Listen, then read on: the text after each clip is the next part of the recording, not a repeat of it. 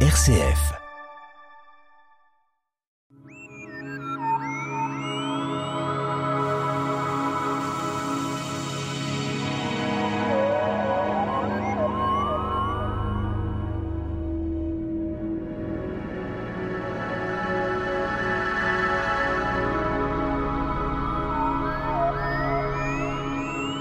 Avec le lancement des sondes spatiales aux confins de l'univers, euh, l'astronomie a progressé à grands pas. Sans cesse perfectionner, les sondes nous envoient photos et renseignements. Notre invité, Nicolas Rossetto du club astronomique Les Pléiades. Alors on sait qu'on calcule maintenant euh, presque autant de, de sondes spatiales euh, que d'étoiles, peut-être pas encore, mais ça arrive, les sondes spatiales immenses. Bonjour Pierre, bonjour à tous. En effet, des sondes spatiales, nous en avons beaucoup. Mais quand on par des sondes spatiales, on va comprendre des véhicules spatiaux sans équipage. Alors quand on parle de date, euh, j'ai noté une date, 1959, euh, on était déjà à 300 sondes lancées. Tout à fait. Depuis 1959 et les premiers programmes euh, de l'URSS d'un côté et des États-Unis de l'autre, nous en sommes approximativement à 300 sondes. Généralement, on envoyait ces sondes en fonction du Soleil. La destination était le Soleil. Alors, la destination était plutôt les objets du système solaire. Les sondes qui vont vers le Soleil, c'est plutôt récemment. La première destination était plutôt la Lune, le corps le plus proche, puis les planètes, puis les petits corps, et éventuellement ce qu'il y a de plus loin. Alors évidemment, euh, première destination la Lune, les Américains, Luna 3 Alors Luna 3, et c'était la première photographie de la face cachée de la Lune, et c'était une sonde soviétique. Sonde soviétique, excusez-moi pour la définition. Alors maintenant, on est à parler, euh, pourquoi pas, de Vénus qui a toujours intéressé tout le monde.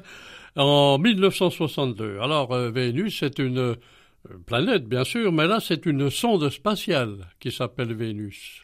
Alors, c'est une sonde qui s'appelle Mariner, et il y a eu deux programmes, donc le programme Mariner aux États-Unis et le programme euh, Venera euh, en Union soviétique, qui avaient pour destination la planète Vénus.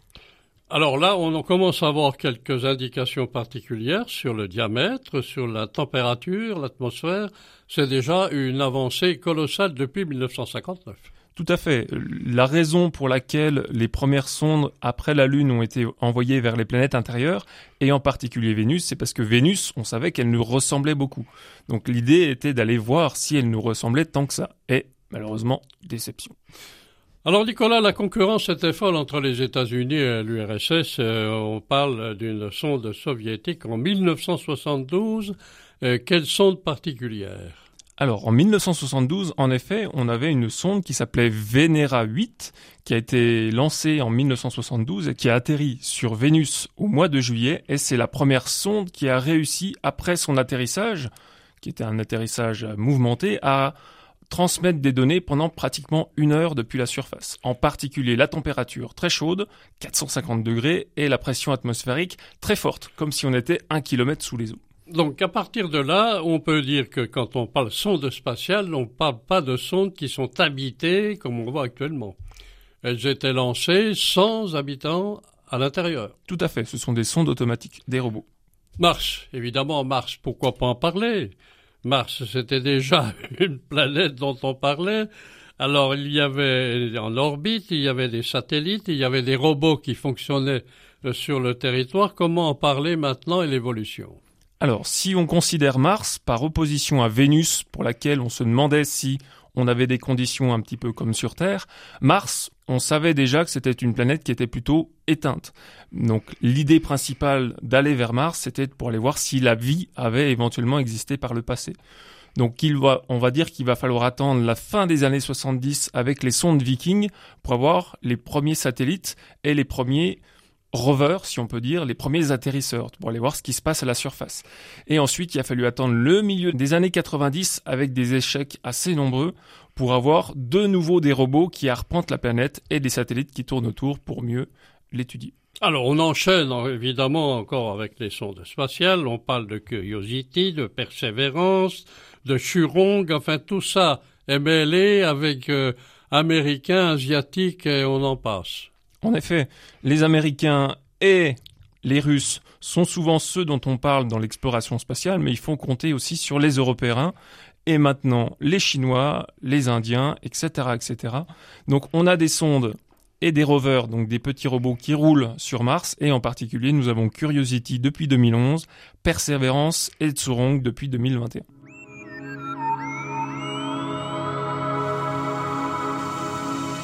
La tête dans les étoiles, le magazine de l'astronomie sur RCF Jura, présenté par Pierre Vialet avec la collaboration de l'Astroclub Les Pléiades à Dole.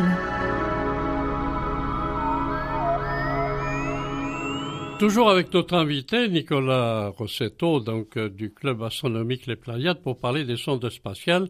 On est tout à fait dépassé par euh, cette progression de ces sondes. Et maintenant, on peut arriver, par exemple, sur Mars, à mesurer d'une façon parfaite un tremblement de terre. En effet, l'une des sondes qui a été envoyée sur Mars et qui a atterri, pardon, ou qui a marcissé en 2018 est la sonde InSight et elle a été munie d'un sismographe qui lui a permis de détecter des tremblements de terre sur Mars.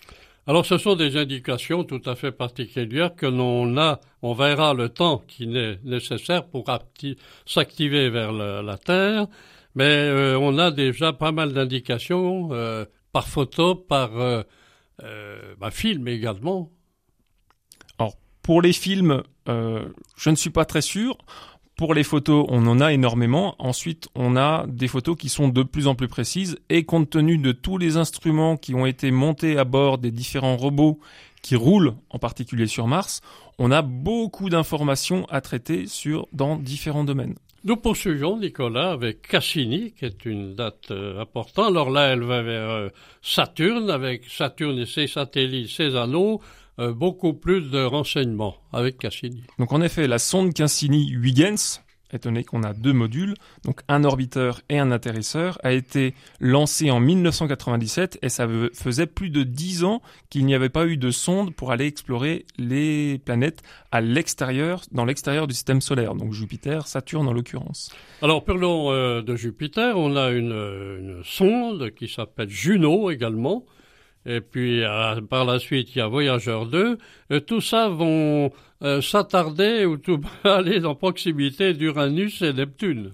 Alors, quand on va parler de Juno, on va parler de Jupiter. Donc c'est une sonde qui a été envoyée en 2005 et qui est arrivée à proximité de Jupiter en 2016. Le rapport qu'on peut faire avec Voyager 2, qui a décollé plutôt à la fin des années 70, c'est que bah, c'est l'une des premières sondes finalement à aller explorer Jupiter depuis, sachant que Voyager 2 est la seule qui a exploré à la fois Uranus et Neptune. On venait d'en parler, Nicolas, concernant la facilité à ce que ces sondes nous apportent des documents. Et là, on est carrément dans l'heure qui, des heures et des heures pour avoir les renseignements. Mais attention, ces heures, faut les multiplier par un certain nombre de kilomètres ou de minutes. Donc en effet, en fonction de la distance, si on en avait parlé lorsqu'on avait évoqué euh, le voyage de Voyageur 2, pour certaines sondes qui se trouvent à plusieurs centaines de millions de kilomètres, voire plusieurs milliards de kilomètres, il faut attendre parfois quelques dizaines d'heures pour recevoir un signal, et autant pour l'envoyer. Donc c'est l'un des problèmes de l'exploration spatiale, c'est le temps. Nos heures à nos heures euh, officielles, en quelque sorte. Voilà. Alors, New Horizon, bien sûr, on en avait parlé, euh, là on peut le dire, hein, euh, c'est Pluton, c'est la ceinture de Kuiper, tout ça s'enchaîne pour aller beaucoup plus loin. Tout à fait. New Horizons, c'est l'une des sondes qui avait pour objectif la planète la plus lointaine connue. Planète qui est devenue entre-temps dans la nouvelle classification une planète naine, mais en attendant, planète la planète Pluton. Donc la sonde a été envoyée en 2006 et n'est arrivée à proximité de la planète Pluton qu'en 2015. Puis, après une étude et un survol qui a duré plusieurs mois, a été propulsée vers l'extérieur du système solaire, ce qu'on appelle la ceinture de Kuiper, et terminera sa mission vers 2025. Alors, un nom tout à fait féminin, Rosetta, bien sûr. Alors, elle est en orbite euh, vers une comète, elle a tout un ensemble. Et c'est une des dernières lancées? Alors, pas forcément l'une des dernières lancées, mais l'une qui a l'une des sondes qui a donné les résultats les plus intéressants étant qu'elle a non pas survolé un satellite, non pas survolé une planète, mais survolé une comète. Et les résultats qu'on en a eus suite au parachutage euh, d'un module à la surface de la comète. Ces résultats ne font qu'être étudiés depuis 2014, novembre 2014, avec l'atterrissage. Alors on cite également Bepi Colombo, hein, qui est en orbite sur Mercure, une des dernières. Alors, en effet, Bepi Colombo est une sonde qui devra être envoyée dans les prochaines années et il est prévu qu'elle entre en orbite autour de Mercure à l'horizon 2025. Alors ces sondes spatiales, on peut penser qu'elles sont lancées par des fusées, mais euh, pour qu'elles fonctionnent et qu'elles renseignent un peu les personnes et qu'on les repère, comment ça se passe au niveau de la consommation d'électricité, les panneaux solaires, le ravitaillement également que l'on peut faire, euh, tout ça est compliqué mais devient maintenant euh, naturel. Or, naturel, on sait comment faire, par contre, ça reste toujours compliqué. Donc on peut distinguer deux sources d'alimentation pour les sondes spatiales en fonction de la proximité au Soleil.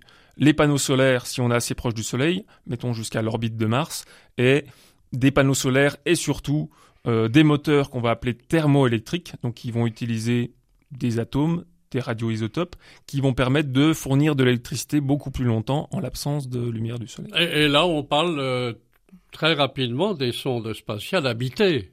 Et ça, c'est un autre sujet. Alors oui, ça, c'est un autre sujet. Eh bien, Nicolas Rossetto, merci pour RCF Jura. Vous êtes du club Astronomie Les Pléiades. Et maintenant, Michel Martin, passons aux éphémérides de la semaine. La Lune était au dernier quartier mardi dernier. Elle sera nouvelle mercredi euh, prochain, 29 euh, juin. On ne peut pas observer la Lune ces jours-ci, mais la Lune est haute, elle monte jusqu'à mercredi euh, prochain et redescendra jusqu'au mercredi 13 juillet. Vers 4h30, le Soleil est levé vers 5h40 dans le Jura. Vous avez quatre planètes, Vénus, entre l'Est et le Nord-Est, la planète Mars vers l'Est, Jupiter vers le Sud-Est et Saturne vers le Sud. Michel Martin, merci pour cette journée.